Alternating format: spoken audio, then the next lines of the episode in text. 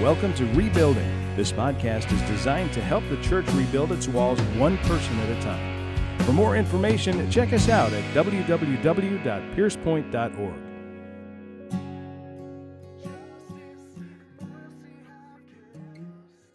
If you have your Bibles with you, uh, I want you to turn to Romans 16. And I'm going to read to you. Um, actually, I want you to turn to Romans 1 first, and then I want you to go to Romans 16. I'm going to read you two, uh, the two bookends of this great letter to the church. I want you to see if you, you see the connections um, in this. Romans chapter 1, starting at verse 1 and going through to verse 7, it says, Paul, a bondservant of Jesus Christ, called as an apostle, set apart for the gospel of God, which he promised beforehand through his prophets in the Holy Scriptures, concerning his son, who was born of a descendant of David according to the flesh, who was declared the Son of God with power by the resurrection from the dead, according to the Spirit of holiness Jesus Christ our Lord, through whom we have received grace and apostleship to bring about the obedience of faith among all the Gentiles for his name's sake, among whom you also are the called of Jesus Christ. To all who are beloved of God in Rome, called as saints, grace to you and peace from our Father and the Lord Jesus Christ. Now turn to Romans 16 and go to verse 25.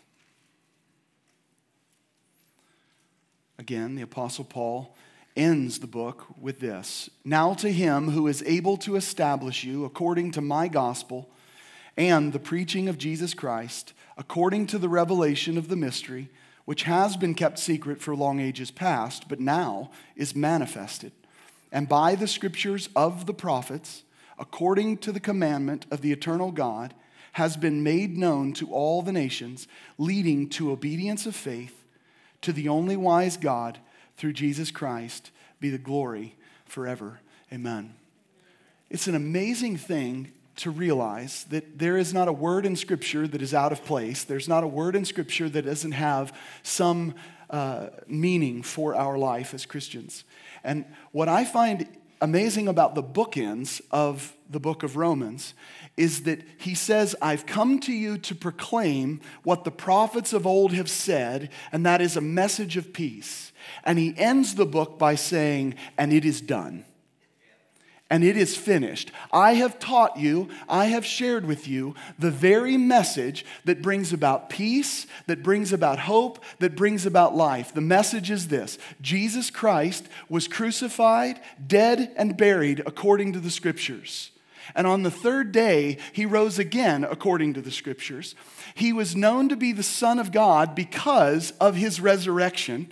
Anybody who doesn't like the idea of that resurrection misses the idea that Jesus is not who he says he is unless he's alive, church okay? So Jesus raises from the dead. He fulfills the mystery of ages past. People for eons of time, church, have been scratching their heads going, Where is this going? What are we doing here? And Jesus comes in and he says, This is where it's going. And he raises from the grave. He ascends to the right hand of the Father. He pours out his spirit on all flesh, and he now is in charge. Amen? all authority, did you, did you catch this in the scripture? All authority in heaven and earth has been given to Christ Jesus. Who's winning now? Jesus is winning now. Who's reigning now? Jesus. It's not your problem, it's not your uh, circumstances, and it sure ain't the devil that's reigning now. Jesus, all authority has been given to him, and he is reigning. What is amazing about these bookends is that it the scripture tells us that what is finished is that the gospel has been delivered, salvation has come, and Jesus has called us to walk in peace. He's called us to walk in unity, and He's called us to walk in obedience. Peace, unity, and obedience. Those are important, important bookends to this magnificent letter, right? Peace, unity, and obedience. Oh my goodness, this is an amazing thing. This morning, what I want to talk to you about, uh, I want to talk to you very candidly. I want to talk to you just as, as straightforward as Nathan can be, uh, on a couple of ideas. I want to talk to you about unity. I want to talk to you about division. I want to talk to you about a fancy word called orthodoxy, which just means the right thing, uh, the, the system of belief that is true, that is right, uh, as well as allowing the text of Scripture to speak for itself. And that's actually a principle that I want to get to you, get to, that we need to allow God's Word to speak for itself. We do not need to keep forcing our agendas in God's Word. Amen? We need to let it speak for itself. Last week, I stressed the idea that God's desire uh, for unity and uh, God's desire for unity is great. It's good and it's pleasing, right? And He has a serious disdain for division. In particular, He has a disdain for those who cause division. The book of Proverbs tells us that those who sow discord are an abomination to God. Take a deep breath. An abomination to God and are the objects of His hatred. That's pretty strong rhetoric, isn't it? Yes, we serve a God of love, but we also serve a God of justice. Okay? So God, God does not like the divisive person. He actually hates the divisive person. Uh, person. But we, what we learned, and the reason for this bold language, is that a divisive people are not the people of God. That's why God hates them. A person who is not of God is the divisive person. You can read that for yourself in Romans 16, verse 18. They are the true definition of what we call a heretic. How many of you know that word? How many of you have said that word to somebody? Anyway, okay, well, we'll talk later. But the idea is that this idea of a heretic is properly understood as somebody who causes division. But as I've shared in the past, we have to make an important distinction between a divisive person and somebody who is simply wrong. What fun. We ought to make the distinction between somebody who's divisive and somebody who's simply wrong. In other words, holding to an unorthodox view does not make a person a heretic or divisive. Are unorthodox ideals a problem? Yes, of course, they're a problem, absolutely. But it's sowing division with those unorthodox views that the Bible says is the real problem. Titus chapter 3, verses 10 and 11 tell us that we are to warn a divisive person once we're to warn them a second time. There is a measure of grace in the warning one and warning two, but after a second time, we are to have nothing to do with such a one. Romans chapter 16, verse 17, kind of adds on to this principle and says, Not only are you to divide from these people who are divisive, but you're to keep a, an eye on them. Why? Because a divisive person is a divisive person is a divisive person. They, they are always going to be that way. So it's a really important idea that we keep inside of our mind. But the person who merely holds to an unorthodox view uh, is, is different. A person who holds to an unorthodox view should be governed by Christian charity. Did you know this? You know why you need to govern them by Christian charity? because you were governed by Christian charity when you thought a bunch of wackerdoodle ideas. You were, you were given charity when you were out in left field somewhere. And we need to make sure that we're careful with this idea of heresy or this idea of divisiveness. Are there people who are heretics and divisive people? Yes. Should we deal with them? Yes. But that step, Getting to there is a cautious step, uh, and I think we, we need to learn uh, what steps we need to take before we get there. The unorthodox person needs to be governed by passages like James 1 5 and 6. If you have your Bibles, turn with me there. James chapter 1, verses 5 and 6. Here's what the brother of Jesus says He says, But if any of you lacks wisdom, let him ask of God who gives to all generously and without reproach, and it will be given to him. James 1, Verse 5. Now look at verse 6. But he must ask in faith without doubting. For the one who doubts is like the surf of the sea, driven and tossed by the wind. Two things that I want you to see right here. Number one, a divisive person is not of Christ. We learned that last week. They're not of Christ. But the person who is of Christ is believing, they're a person of faith. Now, if they want wisdom, here's how we'll know it they'll ask by faith.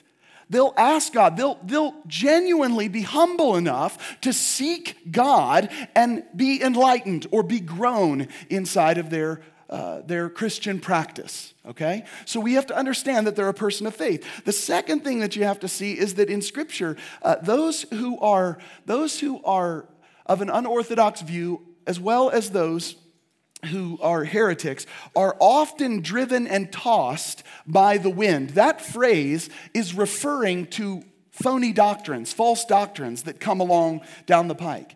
And so, the one who is of faith needs to, and lacking wisdom, needs to ask God for that wisdom. He needs to do so, or she needs to do so in faith, knowing that God will give them what they ask for. And this, uh, prevents them from being led astray. It prevents them from going this way and that way with every new idea that comes down the pike. We live in the 21st century, and over the last 200 years, there have been some really obscure philosophies that have been developed in, in what would be a modern time.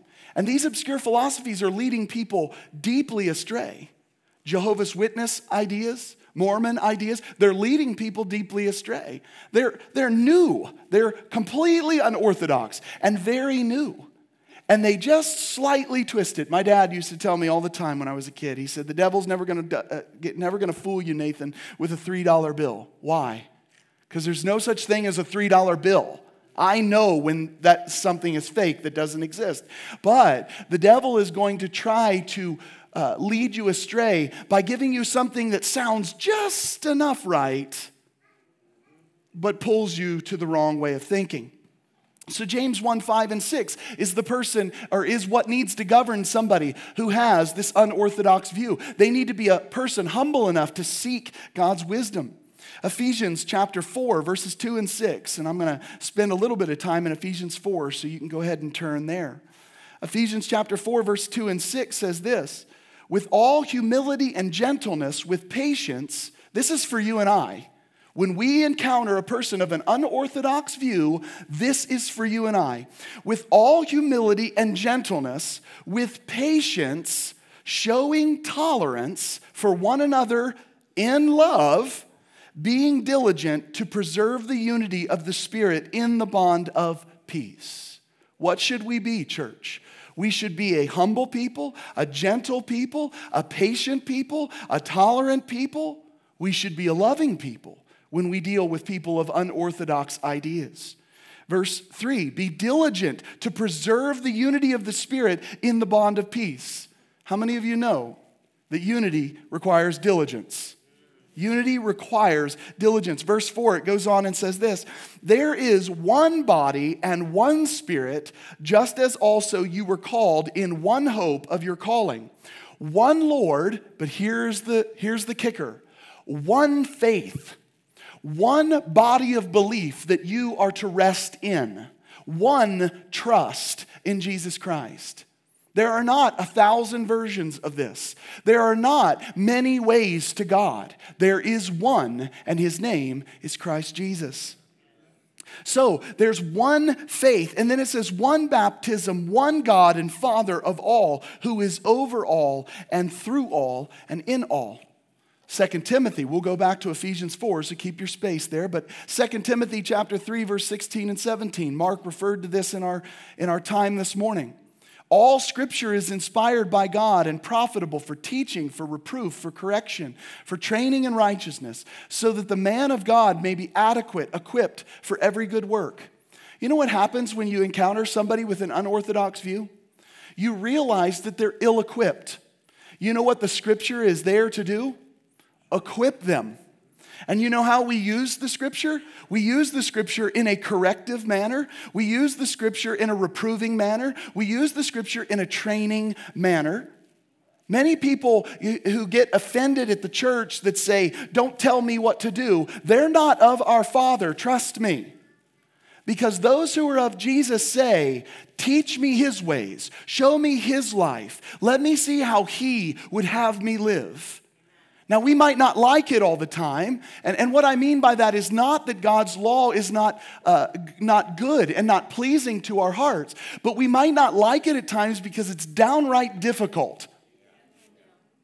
You know what you have to do in order to walk after Jesus? You have to kill your flesh every day. You have to kill your flesh every moment, if you ask my opinion. You have to kill it all the time. This is what we're supposed to do. Scripture communicates to us that we're wrong, that we need correcting, that we need training, and that only God's righteousness is the right righteousness. Only God's way is the right way. Ephesians 4, again, verses 11 through 16. Uh, here's what here's what Paul says. He says, And he, Jesus, gave some as apostles, and some as prophets, and some as evangelists, and some as pastors and teachers. What is the equipping? What is the gift to the church for? What is the leadership of the church for? Verse 12 says, For the equipping of the saints for the work of service, to the building up of the body of Christ. Now that sounds really good. We, we kind of put that in a file folder and we just say it means what we think it means in the 21st century to build up the church, to grow a big church, to have a great impact, uh, and, to, and to be comfortable as American Christians. But that's, that's the farthest thing from what the Apostle Paul is actually saying. He tells us that the, that the pastor and the teacher, the apostle, the prophet, the evangelist are given to the church to equip the saints for the work of service to the building up of the body. And then he explains what all this means. Number one, until we all attain to unity in the faith. Do you know what is required to reach unity? Training, equipping. You cannot come to the church, hear me, I'm not accusing anybody of anything right now, but listen to me clearly. You cannot come to the church thinking you know everything. We're already in the negative, if that's the case. God rejects the proud. He gives grace to who? The humble. We all have something to learn. So he says, until we attain to the unity of the faith, which comes through equipping, and of the knowledge of the Son of God, to a mature man or woman, to the measure of the stature which belongs to the, uh, to the fullness of Christ. Now, it's my interpretation of that that it's not actually talking about individuals there. I think it's talking about the body of Christ, which man here would just simply mean man. It's Jesus. And we're being built up into him. He is the one. But nonetheless, all of us have a responsibility. There are individuals in this. We have a responsibility to grow in our maturity, to grow in our stature, to grow in the knowledge of the Son of God. So, right there, what we're implying, whether we know it or not, we're implying that there are wackerdoodle ideas about the Son of God. Don't you love that term? It's just amazing. So, you just start quoting it, it's just amazing. But the idea is that if we are not if we are not full of our faith and full of the knowledge of the Son of God, then the truth is maybe we don't know how to articulate it, but we don't have full understandings of who Jesus is, a full understanding of what he has come to do, what he expects of us. Now, if you wrote somebody off that didn't fully know Jesus right there, this would be a really sad situation. Why? Because you're dividing the body of Christ because you're uncomfortable with what they don't know. Now, can they be stubborn? Can people be stubborn with what they don't know? Come on, all y'all. Can we, uh, have you ever been stubborn? Some of you are lying to me. Silence is still speaking volumes here, right? So he says, we've got to grow to a maturity. That means that there is implicit immaturity. But verse 14 and, and on down to 16 is just impressive. He says, As a result, we are no longer to be children, tossed here and there by waves and carried about by every wind of doctrine. Do you know what it's like being a child inside of the kingdom of God? You're tossed to and fro. You got somebody telling you it looks this way and somebody else telling you it looks this way. But what you have is a faithful God who's telling you it's this way. He's telling you the right, the straight, and the narrow. It's beautiful. The scripture tells us that we have to rightly divide the word of truth. You know what that implies? You can wrongly divide the word of truth. And boy, oh boy, do people do it all day long. So we have to let the text speak for itself. We have to get back to God's word. We have to submit to leadership, submit to authority, and understand that what God is doing through those gifts and through those uh, provisions for the church is actually growing us out of that childlike or childish thinking. That's what we're supposed to do, move beyond this. So, it, children are moved by every wind of doctrine, by the trickery of men, by craftiness and deceitful scheming. But speaking the truth in love, we are to grow up in all aspects into Him who is the head, even Christ. What do we do with somebody with an unorthodox view? Stamp them a heretic and send them out the door? No. No. If they're a divisive person, you deal with their division and what they're doing. If they're a person who is immature and doesn't understand, it says to speak the truth in love. This is hard because it's far easier to just send them packing. Verse 16, for whom the whole body, being fitted and held together by what every joint supplies, according to the proper working of each individual part, causes the growth of the body for the building up of itself in love. Here's the other thing that you don't understand about that person who's immature. One of these days, they have an important role to play in the church, and you need them. It's real easy to write them off. It's real easy to write them off. It's real easy to push them to the side and say, forget it, it doesn't matter to me. I can't stress, church, Told you I was going to be candid this morning. I cannot stress how important it is uh, to make this distinction that those who hold unorthodox views can be brothers and sisters in Christ, but those who divide people need to be dealt with. Okay? And here's why because it's hard work to preserve unity. Why should we fight the good fight? Why should we endure with somebody who doesn't quite see it uh, the way the scripture tells us to? Because we're preserving unity, and preserving unity is difficult. Here's a, here's a message for all you leaders out there. I don't care if you're a leader in the church or if you're a leader at your business or you're a leader at your home. Listen, there's an idea that comes uh, in the world today that says if you're truly gifted in a particular area, then everything's going to come easy for you. Leading will come easy. That's the biggest load of nonsense I've ever heard in my life. That's the biggest load of nonsense. When you lead, guess what you're committing to? Pain. When you lead, guess what you're committing to? Responsibility. When you lead, guess what you're committing to? Carrying the burdens of those weaker than you. When you lead, guess what you're promising to do? Learn, grow, get better at what you do. Do you realize how hard that is? It's, it's just as hard as watching a teenager go through puberty. It's that hard, okay? And as Christians, we're watching each other go through this maturing process, and it's like, ooh, that was painful. That was painful, but it's necessary. It's necessary. It's hard work to preserve unity, but listen to me, church. It's not work at all to label somebody a heretic and walk away. You can stamp a scarlet letter on anybody. But if you're not being like Jesus, one of these days the scarlet letter will be stamped on you. You're the problem in this crazy division. Truth is, there's far too much of this going on in some circles of the church today. And sadly, it's not even over orthodox views. Many times it's just over ill informed traditions. Well, we've always believed this. So what? Did the Bible say it? Grandma and Grandpa said, I don't care. I like Jesus. Your grandpa might have been a wackerdoodle, okay? That's as candid as I get there. It's also true that if someone is genuinely divisive or heretical, now get back to this. It's also true if someone is genuinely divisive or heretical, we tend to do nothing about them. So we, we actually have flipped this around, okay? Think about how sad the state of the church is. When we disagree we stamp a scarlet letter and we divide from people. When there's actual danger, we say, Who are we to judge? What? What?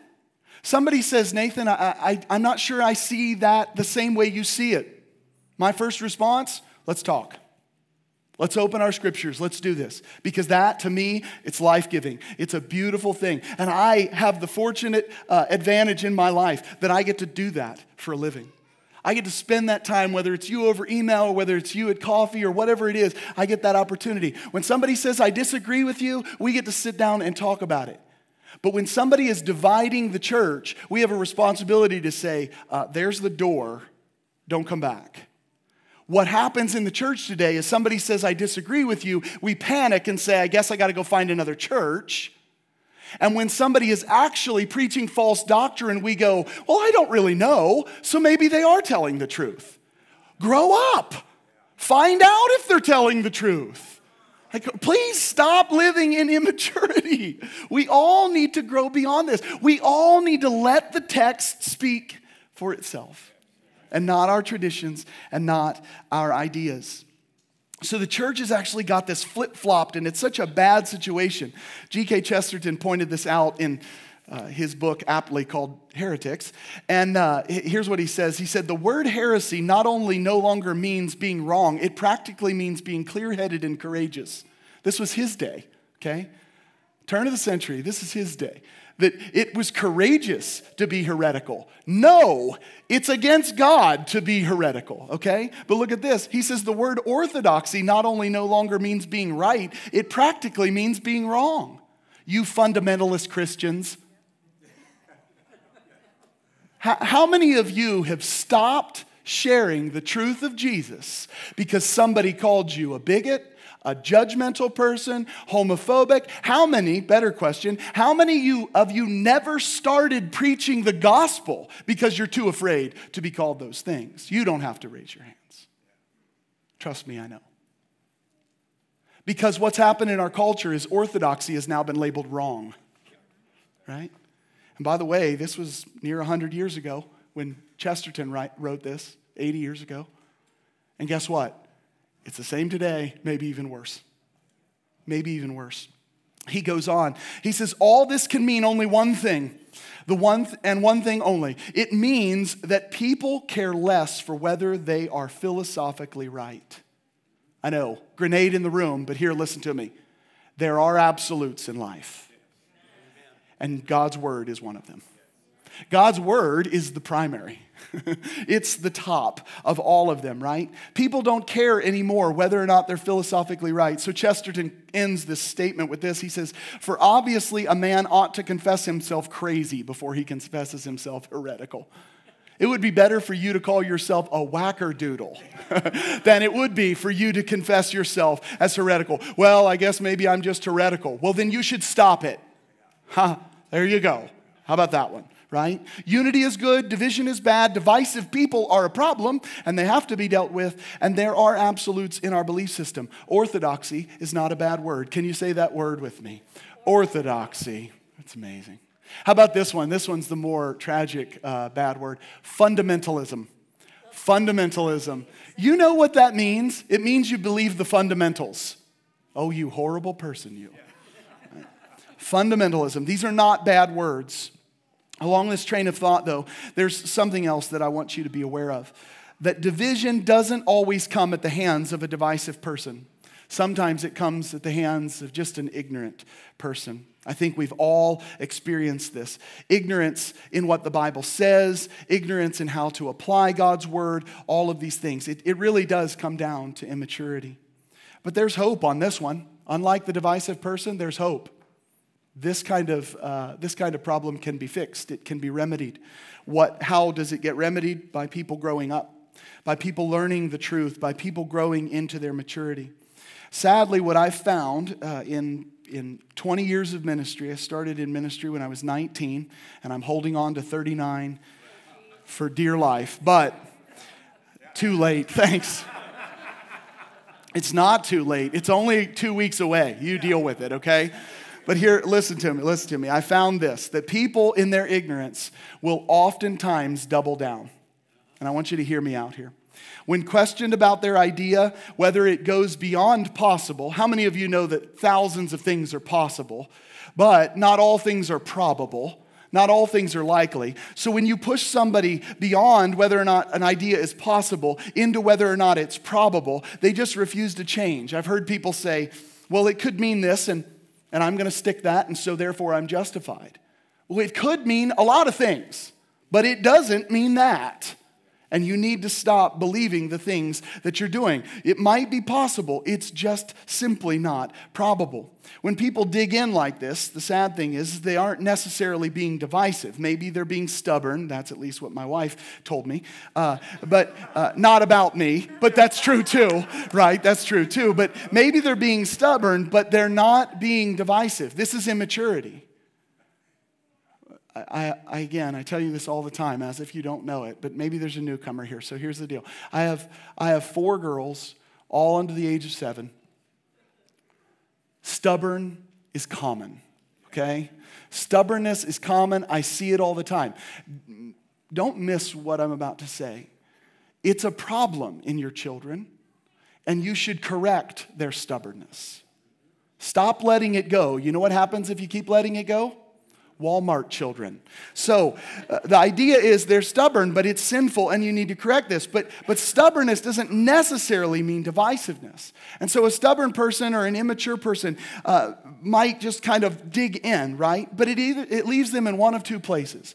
Number one, having to defend their untenable position indefinitely. And by the way, when you have to keep propping up your idea, it's miserable because you can never experience life. You can't experience unity with the saints. You keep trying to push off your ideas on people. Uh, number two, another one, is uh, at some point they, they have to admit they're wrong. But hear me very clearly when I say this. The longer you hold to a wrong idea, the harder it is for you to let it go. How many of you is that true for? The longer you hold on to an idea, the harder it is for you to let it go. And let me tell you why because time and tradition are pearls of great price to many people. Truth needs to be the pearl of great price, and that is found in Jesus. Your time and your tradition need to be willing to be put on the altar and sacrificed for the God of truth. You must make sure that you're willing to do that. Throughout the New Testament, God's plan is a plan of unity and it is a plan of peace. And this is why it's really important for us to understand ideas of unity being good, division being bad. It's important that we recognize divisive people and, and, and we take care of divisive people. I, I, used an illustration last week that I want you to hear again. If there was a wolf in the sheep pen, the loving thing to do would be to get the wolf out of the sheep pen. It is not loving to just accept the wolf's views. Do you hear me? I sound like I'm talking to my daughters. I'm sorry about that. Uh, it just came over me. Dad voice came over me, right? But the idea is that we've got to be careful. Divisive people must be dealt with because we are loving and not that we're unloving for actually facing them. There are absolutes in our belief system, there's orthodoxy, and none of those things are a bad word. When we go through the book of Romans, here's what we come away with all of these chapters communicate that God has torn down the dividing wall, the wall of separation between God and man, as well as the wall of separation between man and man. We were living in, in tension with one another and we were living opposed to God. And when He brought us into the kingdom, when He brought us into the light out of our darkness, He taught us how to love one another. This is why, church, it is vitally important that we actually patiently, lovingly, and graciously walk alongside each other. There's three things that get, or three places where this is found in Scripture. But God says over and over that in His kingdom there is neither Jew nor Gentile, neither male nor female, neither slave nor free, Scythian, barbarian, all of these concepts. There is no separation anymore.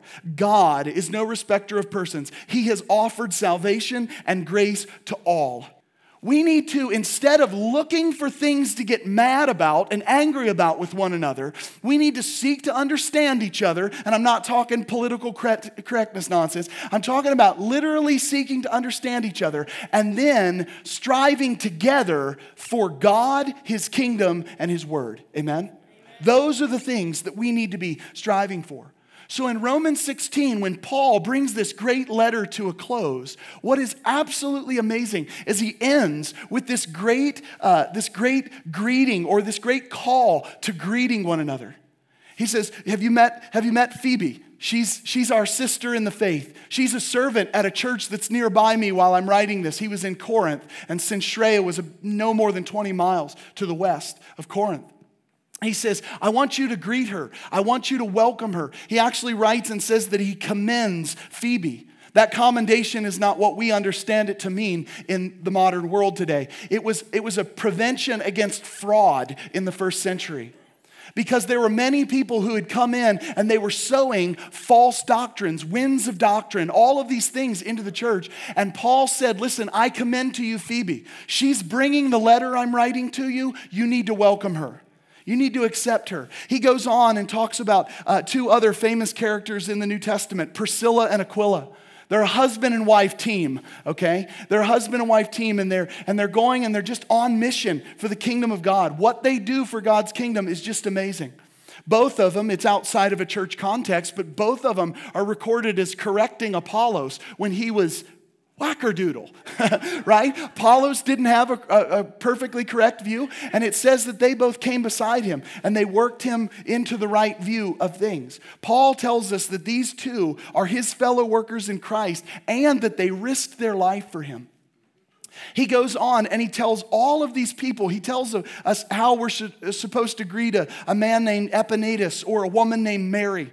Epaenetus was the first uh, convert to, from Asia. Mary, who worked hard for the saints. Andronicus, Junias, two men uh, uh, that, were, that were important co workers with Paul, and they were also fellow prisoners with Paul at one point. But Paul talks about these people and he doesn't, he doesn't do what happens in the 21st century where he says, hey, listen, so and so is going to be coming over to your church. Um, here's the problems with this person. They always look at the negatives. How many of you know that? We always have a negative thing on our tongue. He tells nothing but good things about these people. He goes, These people are your brothers and sisters in Christ. You need to welcome them. You need to bring them in. These people are a part of you. He ends that, he ends this great greeting with, uh, You should greet each other with a holy kiss. And let, let's let the text speak for itself. Please don't come up and try to kiss me, okay? That, that was, this is a, a cultural thing. This, is a, this isn't a, a sign of affection. The, the first and second and third century churches developed it in their Christian practice that the bishops would, would actually uh, greet the, the congregants with a kiss right? Forehead, cheek, whatever that whole idea was. But they would greet them and they would welcome them. And it was a sign that you belong to us and we belong to you. But we do this kind of thing. I, I think one scholar said it r- really well. He said, he said, We can interpret that today as greet them with a really hearty handshake. I like that. Uh, I'll keep that one, right? Maybe we're huggers. John Pryor's a hugger. Did you know this? John, I wanted to bring you out. He sent me a video this week on this he said, I'm greeting for the first time this week, and I want to know if this is acceptable. And it was a Guinness Book of World Records attempt at the most hugs in a minute and a half or something like this. I said, go for it, man. I don't, you know, I'm really greet each other with a holy John hug, right? You know, this is the way it goes. But this is what we're called to. And so, the best way that I knew to conclude this great trek through the book of Romans is to end it with the same bookend that Paul started it with. And that is a call to unity, a call to peace, a call to loving each other. You know when we're going to need to employ this? We're going to need to employ this when people have faulty views. We're going to need to employ this when somebody sins against us. We're going to need to employ this in many areas of our life. And we need to do so with gentleness. We need to do so with patience. We need to do so with love. Amen? Amen? Right? You understand what I'm getting at here. So, this, if this is the marker of the church, it creates for the biblically attractive church. Okay? The culture says that the attractional model church is big lights and fancy stuff and cool, you know, series and this and this. Do you know what will attract the church? Brotherly love, uh, an evidence that looks just like the Savior we serve. What will attract the world is when they see us looking just like our King. That's what will attract the world. You know why? Because if they go to these attractional model places, they're going to be let down at some point. Many pastors have said it over time. Charles Spurgeon probably said it best. Uh, he said that, that we are here to, to preach and to teach and to train the sheep of God, not to entertain the goats. But sadly, that's what we do. We're an entertainment driven culture and entertainment driven church. It's led to celebrity pastor status. It's led to worshiping people. And that is never, never, never an orthodox view. right? What should happen is we should come in and we should worship one and one alone, whose name is Jesus, who cares so deeply for us that he died for your sin. He died when your views were unorthodox, he died when you didn't see him for who he was. What, what, what should we do for those around us? Lay down our lives. We should care for them deeply. So I want to challenge you today to this. I want to call you to something far better, far greater in the church. Are we going to deal with divisive people? Are we going to deal with views that are unorthodox? You can mark my words today, we will deal with them. You can trust that that is exactly who I am as a person, and I'm not afraid of it. But I also want you to know that we're going to take every precaution to go into every scenario, every situation with the most amount of love that we can. Why? Because I don't want to be the divisive person. I don't want to be the cause of splintering and fracturing. The last thing that I'll leave you with is, is those of you who've been with this church for a very long time. I look around last week, I looked around the week before, and I looked around today, and I was overwhelmed by something really amazing and that is God has been faithful to this church.